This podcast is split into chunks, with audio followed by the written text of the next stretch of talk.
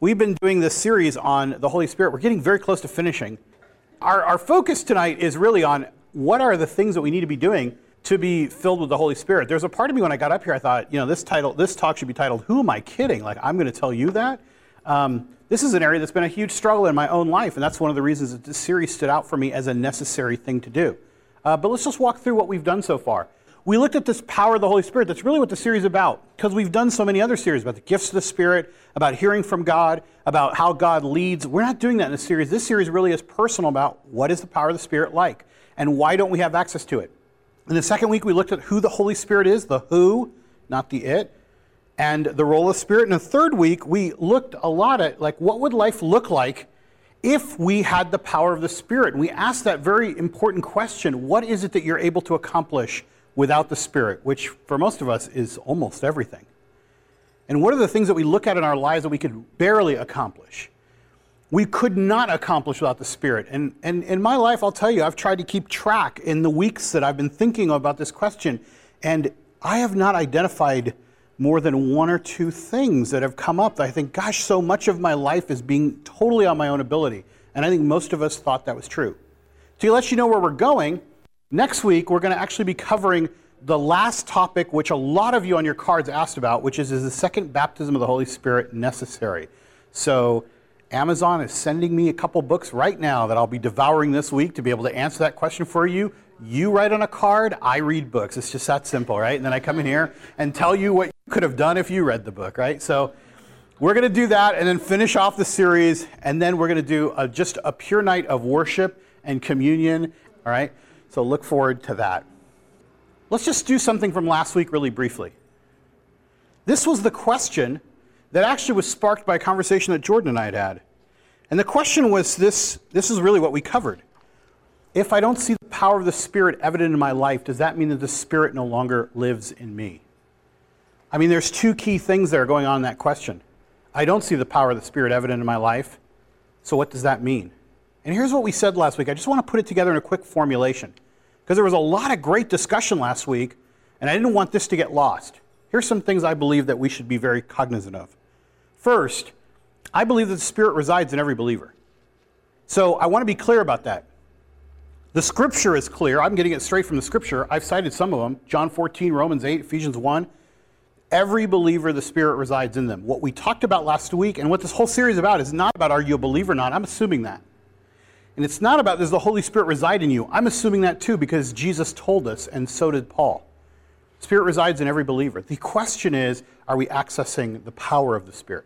Not even is the Spirit at work. Because look at the second point we said last week. The Spirit is God. God does what God wants, and God does not wait for conditional things in our life for Him to act. He's going to do what He does. But in some places, we observe that God sometimes pulls back. This may be one of those areas. All right, a good analogy that came to me this week is the power of prayer. We've talked a lot about prayer, but some Christians openly wonder and they ask themselves, is the prayer that I'm praying powerful or is God powerful? We know the answer to that question. God is powerful. The words are not powerful, God is powerful. God has all the power. But once in a while, God withholds a little bit and waits for us to ask. Why? So that our prayers have power, because otherwise they would have no power. Just once in a while, I believe that God will wait until we actually deal with Him or ask Him to grant something just because that's the only way that our prayer has power. That doesn't happen in every case. It's not a formula. Don't stitch it into a needle point on a pillow and or put it up on the wall on a plate. It's just an idea that sometimes to give our prayers power, God will intentionally hold back just a little bit. And I think the same is true in this area as we deal with the Spirit. The Spirit resides in every believer. The Spirit is at work in every believer. The Spirit has many, many roles. We looked at a lot of them in week two. There were so many of them. But it seems that with the power of the Spirit to empower us, enable us to do the work of the gospel, occasionally, and maybe more than occasionally, some writers would say, God waits until we are in correct posture for receiving that power. That's why I put the third point up there. We observe that a lot of the fruit that's produced by the church, a lot of the fruit that is produced in our own lives, a lot of times comes from our own natural ability. That was kind of the theme of a couple weeks ago. that if we look around and we're very honest with ourselves, we think a lot of what the church does today could be done whether the Spirit was here or not. We could still serve people, we could still feed people, we could still have outreach events, we could still preach really good, we could get phenomenal speakers, we could have great music, we could have people actually doing a lot of things, and the Spirit theoretically could not be there. I say theoretically because we don't know what God is doing. We don't want to be arrogant and assume that He's not there. But we all heard the different things that the pastors that we've been reading have said. Okay, my quibble was everything comes from God. So even natural abilities come from God. So we should not get to the point where we think, oh, natural abilities are bad, just relying on natural abilities. They come from God. And I want to correct something I said a couple weeks ago. I said that I quibbled with Francis Chan on the fact that he thinks natural abilities are like human abilities, and then there's like God given abilities. And actually, as I read his book further and further, there is one line in a parenthetical where he says, Of course, natural abilities come from God. So I want to say he recognizes that. I don't want to be seen as critiquing something that he recognizes. But still, don't you think having God in us should be something phenomenal? I think last week the word that I used with Soren was evident, at least. I mean, maybe it's not going to be fireworks. Maybe it's not going to be walking on water every moment. Maybe we're not going to be speaking seven languages at the same time, although it's happened but maybe it would be evident.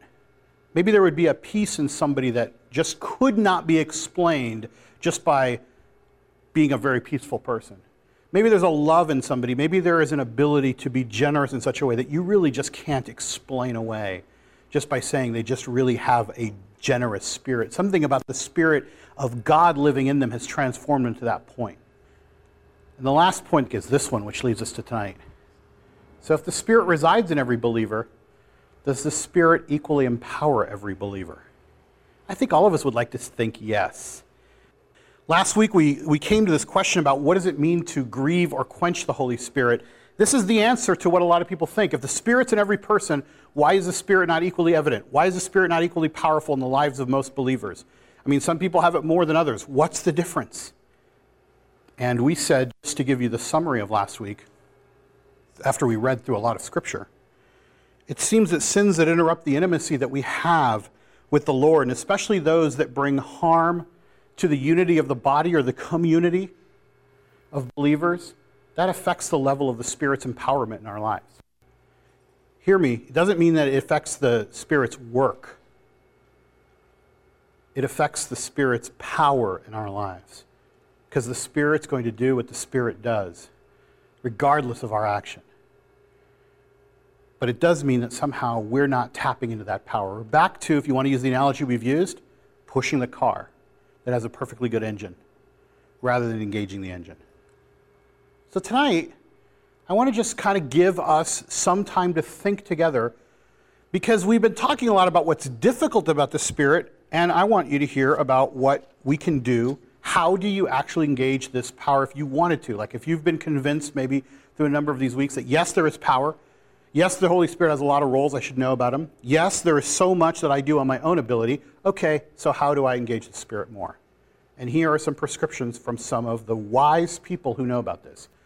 First, the first thing I want to start with is how do we stand in the way of being filled with the Spirit or being empowered by the Spirit? I'm going to use those synonymously because most of the writers do. Being filled with the Spirit, not meaning that the Spirit is there or not, meaning that you're going to be empowered with the Spirit. How do you stand in the way of that? Uh, I'd like to retitle this slide because the person we're citing is from A.W. Tozer, who is writing to a very 1950s crowd. Didn't anticipate all you postmodern millennials. He didn't really know about you. So the best way to title this slide is Quotes That You Will Most Likely Hate. Okay? uh, because he didn't know about you yet. He was speaking in the 1950s. But I've said repeatedly, Tozer is one of those people who really had such an intimate knowledge of God that when he writes things, uh, yes, it's not scripture, it's just his opinion. Actually, the, the person who edits Tozer's book on the Holy Spirit actually writes in the end, I don't expect you to agree with everything Tozer said. Tozer certainly had strong opinions. You can wrestle with them, but they will make you think. Here are some things that you should understand if you're desiring a closer relationship with the Holy Spirit, according to Tozer at least. First one not every believer who desires to be filled with the Spirit is going to be filled with the Spirit. Remember, being filled does not mean the Spirit is in you, it means that you'll be empowered. Not every one of us wants to give up control over our lives. We want a little of God, but to otherwise do more or less as we please. Every believer is as full of the Spirit as they want to be. Think about that for a moment. He's not saying that you can't have the Spirit's fulfillment in your life if you don't want it. He's saying you don't want it. So, if that's true, it might sink in and at least get us to adjust our souls correctly. Second, the Holy Spirit expects obedience and not self sin, like self love, self confidence, self righteousness, self indulgence. Probably sins that ail most of us in the West, including in this country especially. But I want to focus on the word obedience because that is something that we're going to look at from Scripture in a moment. That the Spirit does really expect obedience. Yes? The only one I'm having issue with um, listed there is self love because it seems like people's identities are really messed up when they don't, when you can't love yourself. Now, I recognize that most of us don't have an issue with self love, so I think most people are just fine. Uh, but I know a lot of people who, who do have serious issues there. And I mean, I just that one sits a little strange also because Jesus says, Love your neighbor as yourself. So that does assume that you have to have some love for oneself. And if you're not, your whole bearing and compass is going to be really messed up in the way you interact with others. Yeah, it's very interesting you say that. I'm actually editing one of our old, old talks from Matthew. And one of the questions we're covering is what is the right order? Love God, love others, love self? Or is it love God, love self, love others? Right? Like, what order do you have to do it in? And I will say that we can one of the things that makes me gives me some comfort about what he's talking about is when he elaborates on self-love, he is really talking about selfish love. Right? Not just a good positive image of yourself, but actually loving what you have and who you are and what you can get so much that you can't love others or love God. Okay? So yeah, I think that's a good that's a good reminder because we see that word differently than it was probably spoken 60 years ago. Here's something else he says on things that will bother you. If there is anything bigger in your life than your desire to be a spirit filled Christian, then you will never be a spirit filled Christian until that is cured. Never. We're already uncomfortable with anybody who makes absolutes, right? It's just like so 1950 to just be absolute, right? Not even likely or, you know, but just never. There must be an emptying and detachment from the interests of life. You know, normally I would have tripped right over this and thought, I could think of exceptions. What do you mean never? But the whole basis of our series on idols, if you remember, from the end of the spring, rested on this very type of principle. So it's not just that God does not want to be replaced with the idols in our lives, but here's another perspective on idolatry. If there's anything more important than God, you could label that idolatry, the Spirit is going to have nothing to do with idolatry or you worshiping anybody else. It kind of brings us back to that first one. You're going to have as much of the Spirit as you want. You're not going to be filled if you are not in tune with the Spirit or putting the Spirit first. All right, continuing on, here's another thing he says I have never heard of anybody who had ever been filled with the Spirit who did not know it. The reason I picked that one out, it jumped off the page as I was reading, is a lot of us think, well, but the Spirit is doing a lot of work that we can't see. Yes, I'm not taken away from that at all. Absolutely. The Spirit has many roles in our lives that is not just to empower us to do the work of Christ. Yes, true. We looked at a lot of different roles. But it seems that if you're going to be one of those people who wants this type of empowerment, to be spirit filled, as he would say, you would know. It wouldn't be subtle. Might disagree, but that's his point. It jumped out at me because I thought that's something that maybe I'd like it to be subtle. I'd like to go, well, you one could never know. He's like, no, you know. Last one. Very closely related. No one who was ever filled was filled gradually. This is where we hide this quote unquote filling gradually stuff or saying, I'm a little further today than I was yesterday. Chances are you are not. In the scriptures, it says the Holy Spirit fell on them. It was instantaneous, never gradual. Wouldn't you like to go to this guy's church? go in there every day, feel like your dad was yelling at you for an hour? That's very much what it was like reading his sermons. I mean, they're phenomenal. I recommend the book to you.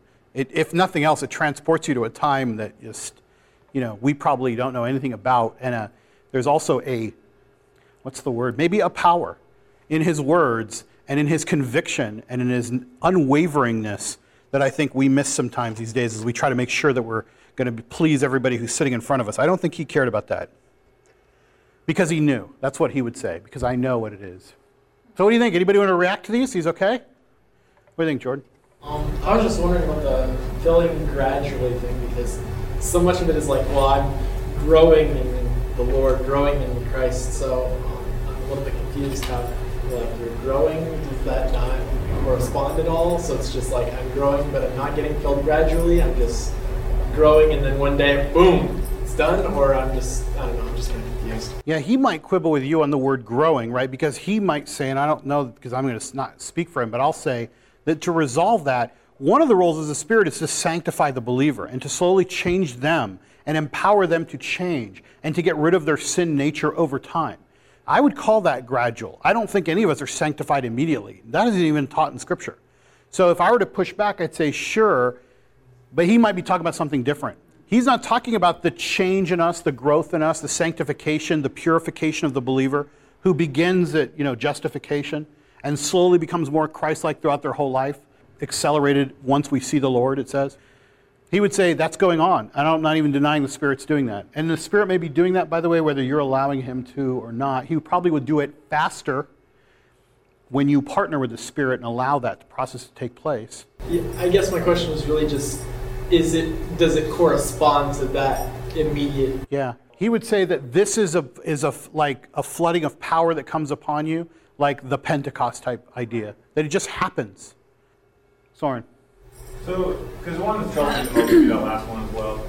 In in what you were just talking about, is that a fall on you in a moment and it just lasts for a moment, or does it last for a day, or is this kind of it falls on you once and then it's a longer lasting thing after that?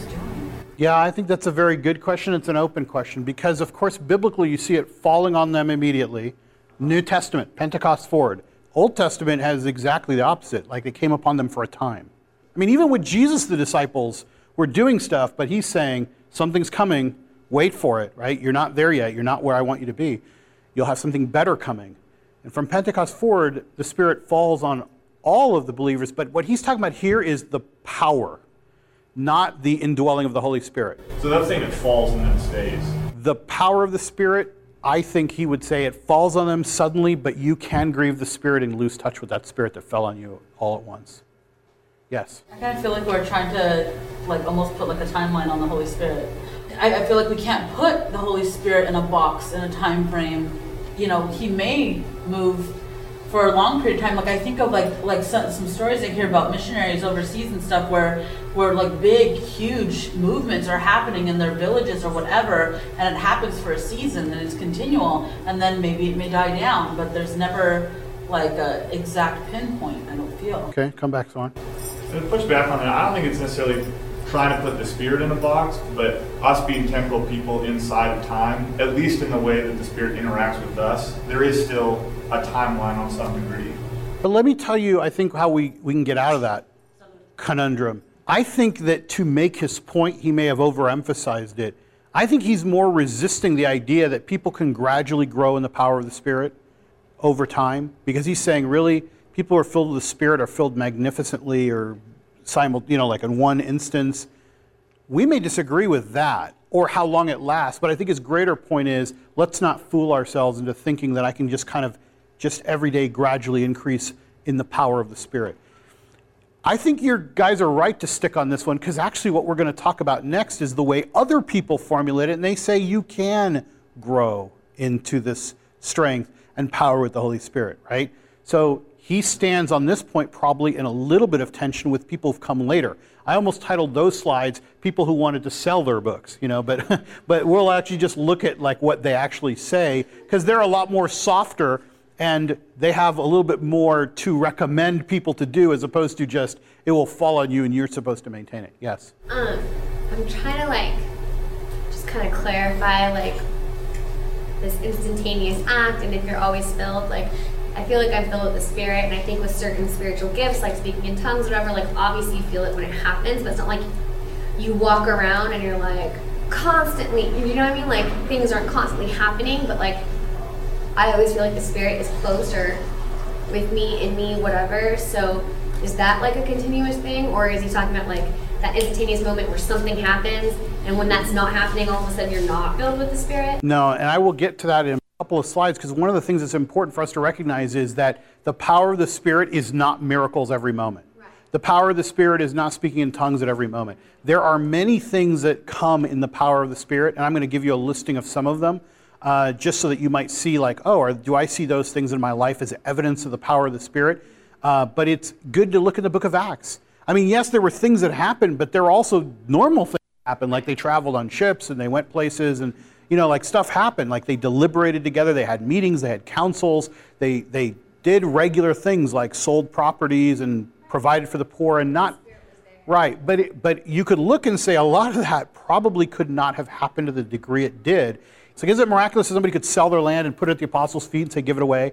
No, but the degree to which it was happening and the degree which people were coming to the Lord and the degree with which they were caring for people, you could say is not just, hey, let's do this. This would be like strategic to do this. This was like something was happening that was almost compelling people to do things beyond what you would expect. Okay, so we'll look at some of those. Here, let me give you some that you might like more. First, know and be known is a way that I would suggest, and others have suggested, that you might want to get closer to the Spirit. So this comes from Francis Chan, who basically says, I'm paraphrasing, there's really no formula for an intimate relationship with the Spirit. The power of the Spirit, though, is most manifest in those people who know God with their heart, soul, mind, and strength. All of them. Engage all of them. Don't think it's just one. I know a lot of people who are like, the work of the Spirit is all heart no. You got to work the other muscles. But it's not all mind either. Some people who just know God intellectually without actually knowing God intimately. But Francis Chan would add, and are known by God. Like you have to also know you're standing with God. Like you actually have to believe that you are a child of God, that He's already, not only does He know you, but He's got a whole plan ready to go for you in particular, especially as you come face to face with Him. That the whole idea of salvation is made to make you a son or daughter of God, to bring you into the kingdom, to give you an inheritance. The Holy Spirit gives you that guarantee. So it's hard to have intimacy if you are feeling like, ah, the, you know, everything is guilt, everything is shame, everything is distance, everything is work, everything is like struggle. He would say, you need to know God, know Him intimately, use all the aspects of knowing God, but you need to be known also. Know that you're known. That helps you become intimate. I mean, you're not just a subject. You're not just a creation. I mean, you are those things, but you're a son or a daughter. You're going to be intimately close to God. That's the whole purpose of removing sin, is to bring you back to Him, so close in proximity to Him, so you can be intimate face to face with your Maker. Like you should live into that and think, that God lives in me. Last week we said, is God weak that we can grieve him? I mean, how weak is our God that if we sin, he gets grieved? But we said, no, it's just the opposite. Is that God loves you so much that it grieves him that anything would disrupt that love, anything would get in the way of that. That's actually a God who loves to the degree of caring even about these little things, which are great violations to him. So know and be known. Add on top of that, these are not interchangeable, just add on top of that, follow Christ. The more you know about Christ, the more intimate you'll be with the Spirit. Why? Why the more about Christ? That seems kind of counterintuitive. Like you want to know more about the Spirit, then focus more on the Spirit. Why focus on Christ? Because the Spirit testifies about Christ. He convinces the world of our need for Christ. He leads us into all truth about Christ because his role is to glorify Christ. We struggled with that in the roles in the second week. So you could put it in a very maybe blunt way of saying, like, nothing excites the Spirit like when you're glorifying Christ and focusing on Christ, because that's what He does. And now you are in partnership doing the same thing. Here's another one soak in the Word. And I mean, like, soak in, like, take it in, but like, soak, like, literally soak in it like you're soaking in a bath. We hear about Bible reading all the time. It's just practically part of going to any church thing, right? But in this particular case, there's a different angle to it that I think you should hear. The Spirit is the one that inspires the Scriptures. The Spirit is the one that illuminates the Scriptures for every believer. So when we are engaged in reading the Scriptures, we are listening directly to the words of the Spirit in some way. He inspired and illuminates the Scriptures to us. I think it's very difficult to have a relationship of intimacy with the Spirit without even reading the Word that He has inspired and illuminates for us, right? Many people talk about the power of the Spirit being an insight that comes when they're reading Scripture that really is not just, ooh, that's interesting, but so striking that it strikes to the core. Just reading the same words they've read before, but somehow it totally gives them a new insight. An insight so keen that if you shared it with other people, they would have the same reaction like, ooh, wow, that's interesting. That's how people testify about the power of the Spirit just through scripture reading. Okay, last one that I have up here grow in righteousness. To know the Spirit with increasing intimacy, we need to grow in righteousness. I kind of separated these out because that word righteousness is used in so many ways it might confuse us. So let me be very clear. As a believer, you already have Christ's righteousness imputed to you. You have right standing before God because you're a believer. This is not a salvation issue. You already have Christ's righteousness imputed to you. But there's nothing in Scripture that we see that says that once you have that righteousness imputed to you, that you have to ignore from that point any right action. And so much of what we've been talking about, the power of the Spirit, is available to those people who live in right action in obedience to Christ. I think this last point is important enough that I'm actually going to cite the scriptures I'm getting it from. From 1 Corinthians 6, listen to this. But whoever is united with the Lord is one with him in the Spirit. Therefore, flee from sexual immorality. All other sins a person commits are outside the body, but whoever sins sexually sins against their own body. Do you not know that your bodies are temples of the Holy Spirit, who is in you, whom you have received from God? You are not your own. You were bought at a price. Therefore, honor God with your bodies. I think there's very few of us that actually affirm that we are not our own. I mean, we might say it. But I think if we really wrestle to the core of who we are, we kind of actually think we are our own. That it's my own thing that I should do to worship God, and I should be obedient if I can and if I want to, as opposed to understanding that you are indwelled by God who makes his temple, your body. And I'll, you know, I'm standing here. That's why I told you, like, this whole talk should be talk, titled, Are You Kidding Me? Like, I'm the one that's got to say all these things to you because this has been struggles for me my whole life. To live in such a way that the, the body that I have is really a temple for the Spirit, and that I really do believe that I am not my own since I have been purchased by Christ, that I actually belong to Him, and that everything I do should be done in obedience to Him and not just because I'd like to feel good about myself and say, today I did the things Christ wanted me to do. Not because it's a good way to live or because others will think well of me, but because He really does have every part of me. But the important thing to see is if we're one with Him in spirit, He's saying, flee from those things, live righteously. Look at Romans 12, verses 1 and 2. Therefore, I urge you, brothers and sisters, in view of God's mercy, to offer your bodies as a living sacrifice, holy and pleasing to God. This is true and proper worship. Do not conform to the pattern of this world, but be transformed by the renewing of your mind. Then you will be able to test and approve what God's will is, his good, pleasing, and perfect will. There are so many things in this verse that we could camp out on. I, I, just, you know, about the renewing of your mind and how it is that we know what God wants, and also just how we're not supposed to conform to the pattern of the world. But just look at what his call is. His call is live as a living sacrifice, holy and pleasing to God. Most of us buy into the idea there's no way I can ever be holy because we think of holiness just in terms of perfection as opposed to living set apart, more whole, trying to become righteous and not in right action. We can't do anything about right standing because that's, that's Jesus. And he has imputed that to us through his death, and we accept it, and that's the end of that. But we can live holy lives through right action. And the Spirit honors that. That may be the place where the Spirit pulls back from giving us the full access to that power. One more. Look at how many of these are talking about how we're living. Be very careful then how you live, not as unwise, but wise, making the most of every opportunity because the days are evil. Therefore, do not be foolish, but understand what the Lord's will is. Do not get drunk on wine, which leads to debauchery, but instead be filled with the Spirit, speaking to one another with psalms, hymns, and songs from the Spirit. Sing and make music from your heart to the Lord, always giving thanks to God for everything in the name of our Lord Jesus Christ. From this verse, if you just look at some of these things, I can highlight them.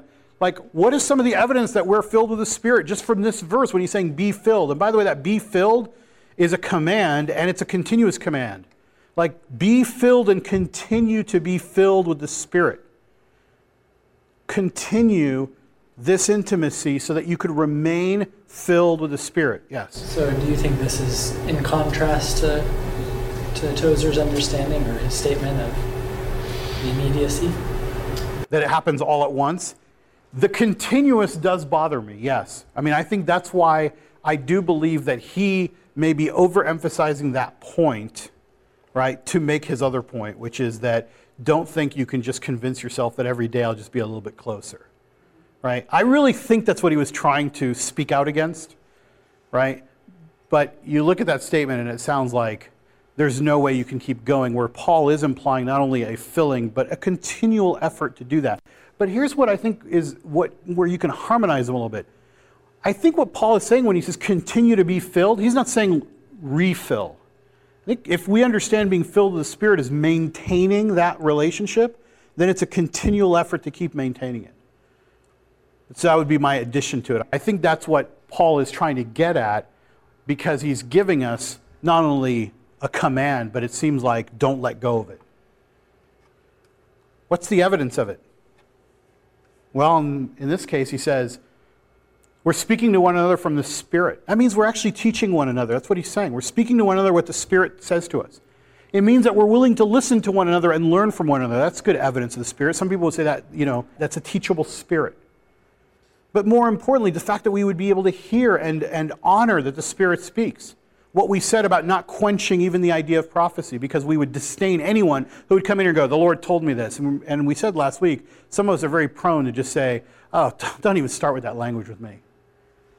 But once in a while, maybe we need to just calm down and say, What's my problem? Because I have the same problem. A person who's filled with the Spirit is melodious, according to this passage. They're constantly singing, they're constantly thankful. They're constantly humble, knowing that everything comes from God. Just uh, in case you thought we left Tozer behind, let's read one more thing from him. Just in case you need a little bit more finger wagging before you leave tonight. Whoever said you could be a Christian without being a disciple? You cannot be a Christian without being a disciple. The idea that I could come to the Lord by grace and have all my sins forgiven and have my name written in heaven have the carpenter go to work on a mansion in my father's house, and at the same time I can raise hell on my way to heaven? I say it's impossible. It's unscriptural. It is not found in the Bible at all. You are not saved by your good works. No, never are we saved by our good works. But we are not saved apart from good works. We are saved by faith in Jesus Christ alone, but out of that springs immediately goodness and righteousness. I think that might be our struggle with why we don't see the Spirit more active in our churches and even in our own lives. Let's keep it personal. Forget other churches. How about us? Because we really have grown up in a version of Christianity that focuses so much on the right standing with God, which is amen to that, because that really is all in all. If you're going to get that, get that. If you're going to get anything, get that. But it's kind of softened everything else and kind of made it optional. The rest is pretty much, you'd be doing bonus work after you got right standing with God. And I don't know if that's ever been right. I mean, even in the Great Commission, go and make disciples, teaching them to obey all that I have commanded you. It doesn't stop at just go and make disciples. They're disciples that do something, they obey. We are to make disciples who obey. I think we've done good at making believers. In some churches, we make disciples too, who learn along the way. But it's very hard to see evidence of obedient disciples who are believers. And maybe that's why the Spirit is not so evident in our midst, because we're very good receiving the belief and the right standing with the Lord. But we think the rest of it is like, hey, that's frosting if we can go even further. Okay, here's some good news. Here's some things that will be evidence of the Spirit that I was talking to Monique about just a few minutes ago. So listen to these and think do I know people, or is this true in my own life, that I've seen this? Evidence of the Spirit's power in your life could be the fruit of the Spirit is manifest in unnatural ways. I mean, ways that really just can't be explained by that person just happens to be calm or gentle. But there's just something unbelievable about that calmness or gentleness or that love or that, that, that loving kindness. You're constantly surrounded by the Spirit's omnipotent protection. People have reported they could just feel it. Yes? Does that mean that, does that mean if harm comes your way that you're not filled with the Spirit? No, that's a good call out against it because none of these I would take as a formula where you'd say anybody who's harmed does not have the Spirit. But the reverse is true. People who are filled with the power of the Spirit will literally report that stuff is just deflected from them. Things happen that you can't explain that deflect harm from them. That's, that's the, how people describe it, right? So missionaries will come back and say, so and so, and this happened, and this is how it works. We can talk about it. I mean, I, you could stop and we can talk about it as soon as we're done with this. You have an inner dynamic that empowers you to handle life's pressures. I mean, by the way, some of these come from one of the books we're reading by Chuck Swindoll and some of the stuff from Francis Chan, and also Robert Morris's book. So these are like a compilation of a number of things people talk about, like these are the things that you see. We talked about this one two weeks ago. You are able to be joyful regardless of your circumstances. And I don't mean just a little bit joyful. We talked about the Spirit's role being that it gives the believer this unbelievable joy that can't really be explained. You have the capacity to grasp the deep things of God and to gain deep insights from Scripture. I'm not saying you can't do that apart from the Spirit, but you'll notice what I was saying before is sometimes these insights come to people and they can, they just, when they repeat them to other people, you can see a visible impact. You have little difficulty maintaining a positive attitude of unselfishness, servanthood, and humility. You have a keen sense of intuition and discernment. You sense evil when it's around you. You're able to love and be loved in return with a power that's not your own. You rely on the Spirit to intercede when you don't even know how to pray. You have no reason to fear evil or demonic assaults. That one I struggle with a little bit, but maybe you will too. Just a couple more. You are enabled to stand alone with confidence, even against opposition, directly from Scripture. The example of the apostles numerous times. You enjoy a clear, shame free conscience. You actually can live worry free you're able to minister to others with your spiritual gifts, and you have an intimate, abiding relationship with the living God. We look at the example of the apostles. When they were with Jesus, they preached. It wasn't like they never did it before. He even asked them why it was they couldn't heal somebody. He knew they could do it. But something different happened with the Spirit. So even if we're talking about natural abilities and natural talents, like being able to preach in towns or being able to heal people, the disciples did all of that before Pentecost. They were able to do those things on their own. But if you take the Gospels and you take the book of Acts, something dramatic happened. Can I quantify that for you? Can I, can I say, oh, it's these five things that make the Spirit evident? I can't. But I know when we read the accounts, there's a total difference. That's why we started this series with the example of Peter, who stood cowering before the people who were going to put his master on trial to the point where later on he stood triumphant. And when they said, you cannot preach anymore. Even after they had beaten him, he said, I cannot obey you. I have to obey God. Yes?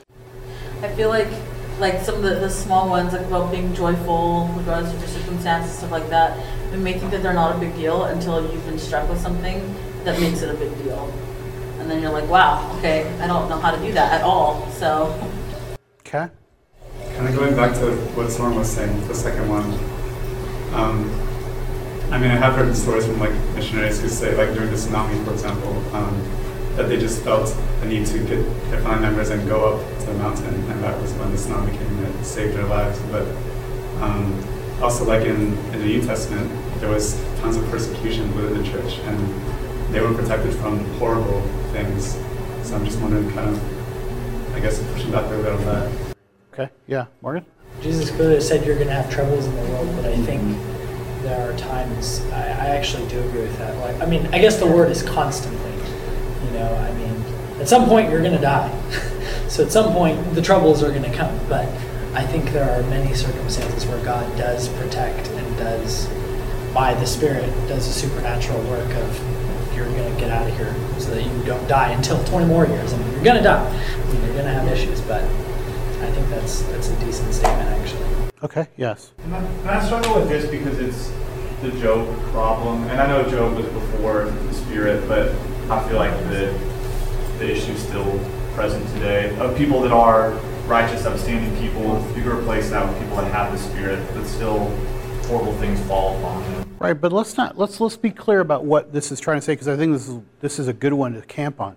Take the life of Paul, right? Paul was supernaturally protected repeatedly from harm. So are the apostles at times. Earthquakes came, prisons opened, things happened, he escaped, right? But that doesn't mean that bad things didn't happen to Paul. Paul wrote most of his letters from prison. Uh, Paul was ultimately executed. Uh, you'd think that if anything's going to happen, he gets to speak to Caesar, he gets to make this big case, and then he's released, right? Because that's what would happen to a spirit filled person, but just the opposite happens. He's done. So I want to be clear that the people who are writing this are saying that the power of the Spirit is evident in this way. It's not a guarantee that this will happen in every case, and you can't use it in reverse, which is that if something bad happens to you, you're not filled with the Spirit, because uh, all of the apostles were killed.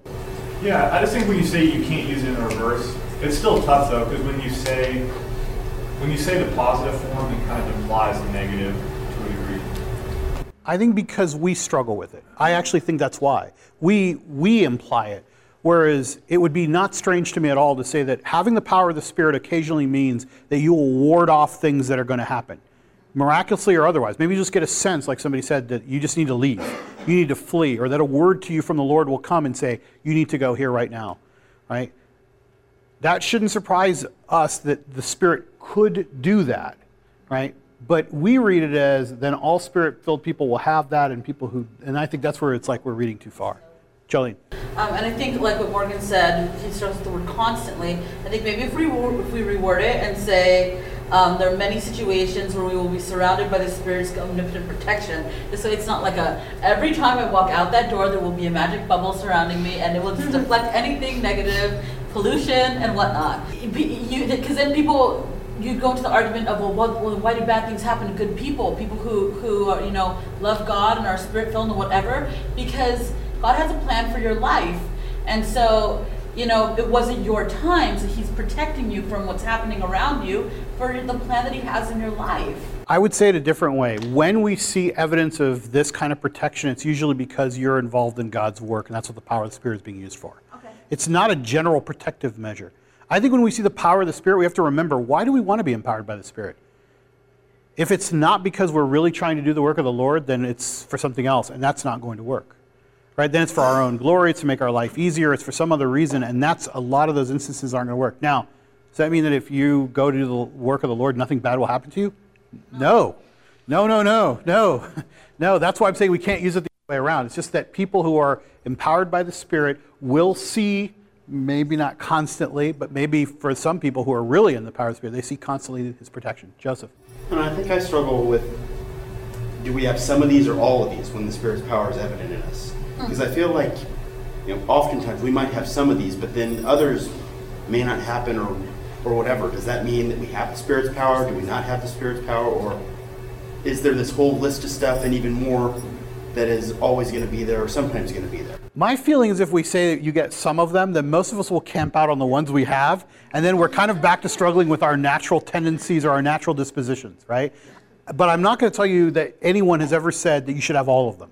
I'm saying the fact that it makes us uncomfortable that we would have such a long list of things uh, is exactly the reason I think that might be closer to the right answer, closer.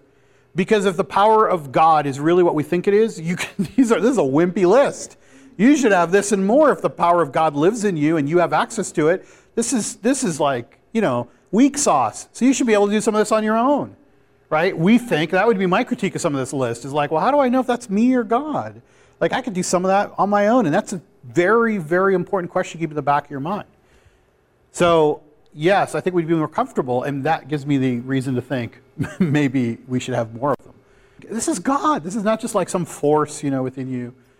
It should be amazing. We shouldn't be able to even explain it. We should just be like our lips trembling, like trying to talk about it. Like that's just, you know. We should at least want to have all of them. Yeah, or desire it. You know. Good call out, Cormac, on discussing. Does anyone want to discuss any others? Yeah. Um, when it says you rely on the Spirit to intercede when you don't even know how to pray, Right. Is that just his general intercession for us when we pray, or, or what do you mean by that? Yes, but I think what they're highlighting is that there are people who, not, not, I mean, first that's scriptural, but more importantly than that, that you are somebody who actually allows that to happen. Whether that is in speaking in tongues, but I actually think it's deeper than that. I actually don't think that that's what it's referring to. I think in these cases it's the understanding that the Spirit can pray for you even more than you know what it is that you need to pray for, and you sit in partnership and allow the Spirit to do that. It's very, it's a very, you know, like you're sitting there thinking, Spirit, I need you at this point. I don't even know the words that I need to speak, but you do, and I'm just going to sit here and hope that you pray them. Maybe they'll come into my head, maybe they won't. You're actively engaging that process. Most of us, if we're not saying words, we think we're not praying. But to actually pray with the Spirit, where the Spirit's doing all the talking, you're hearing nothing. But to be engaged in that process. And I, there are people who do that all the time. Yes.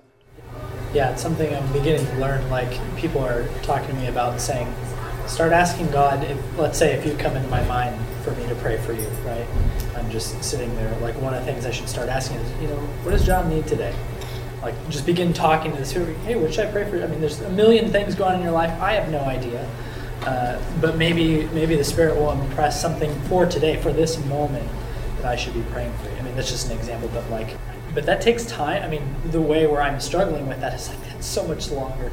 it's so much more like, okay, God, I'm to wait for you to instead of just listing. Well, I can always pray for your marriage. I can always pray. You know, there's things that my prayer list, and those aren't bad, but it's just it's a totally different way of praying. I think. Okay. Yes. What did you mean by like loving someone with the power not of your own? Like someone who would that be like like having love for someone you didn't like?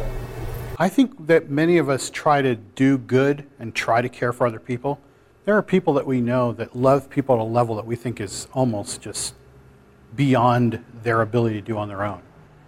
And I think that's another one that we see from Scripture that how you say it. It's like, it's like the example we were talking just a little bit earlier about the book of Acts. Like you could see that people could on their own love their community enough to give to it. But when you see this just wholesale outpouring, you think something is happening. This is not just people on their own doing this. Let me ask this last question, maybe as a way to kind of bring some hope in a lot of this discussion for us. Do you think that the Spirit wants His church to live our lives barely connected to the power that's available to us? I mean, just think about that from the Spirit's perspective. I know the answer is obvious to you, brother, but just think about the question, though, not the answer. Do you really think the Spirit wants us to live barely connected? I mean, if you were the Spirit, put yourself in God's position for just a moment. You have this church that is acting on your behalf in the world. Do you want that church empowered or do you want that church like barely connected to you? Of course, God desires that we be empowered. Forget what we desire. Most of the series has been focusing on like, do you want to have an intimate relationship with the Spirit? Do you want to have the power of the Spirit? Forget that for a moment. Put yourself in God's shoes. Does God want you to have that power? Of course He does. That puts us in that weird box again, which is doesn't God get everything He wants? Why is God holding back in this area? If God wants His church to be totally powered, why isn't all the power just breaking out everywhere? Could it be, just it's a question, could it be because we have to actually do something to reciprocate in this one area because God wants it that way. Because otherwise, there's really no explanation. Because it's pretty clear to me that God would want his people to be empowered. It's pretty clear to me that he has the power to empower us. And his spirit's already residing in us. I mean, I guess there's two choices. One is he's waiting for us to actually want that intimacy with him, or God's just not that powerful. You pick. I think we know kind of what most of us think, but it's a very worthy question to ask. Because if you really do think God is powerful and can do whatever he wants and he wants to empower you, then it seems like the issue resides somewhere with us. You know, a lot of this sounds kind of complicated. I'm sorry there are all these different quotes and things and sayings. I was thinking about this earlier and thinking, isn't this more simple to us? Don't I know the answer to this question? You know, when I was younger, I was deeply connected with the power of the Spirit. And I remember what it was like. I remember, yes, a lot of those things, even the suddenness of it. I remember the changes that occurred. I mean, changes that no one could explain. I, mean, I kept a journal. I wrote down all the things that were happening in my life that I was seeing that were unbelievable, and I still have that journal. Because I knew that someday I was going to need to have the evidence of all the work of the Spirit that was going on, because I knew that someday I wasn't going to believe it. I was going to be tempted to think it was just just, you know, just memories of things or just immaturity as a believer. I wrote them down. I wrote things down before they happened because I felt like they were going to happen, and I wrote a few days later how they happened, just to remind myself of those things. I know that power personally. But the sad part is, I also can tell you how you lose intimacy with the Spirit. That's the problem with my story. Is that these things are not theoretical to someone like me, because I know that when you break intimacy with the Spirit, I know, for example, that I love the power of the Spirit in my life because it made me look good. I was God's special chosen person back then. And that's not the reason that God empowers us. I used it for all sorts of things that were not for God's kingdom. And I can also trace back the days that I grieved the Spirit, the things that I did in my life, the places that I went to the point where I look back now and I think, I remember clearly what the power was like. And I remember clearly how it was that I broke that intimacy.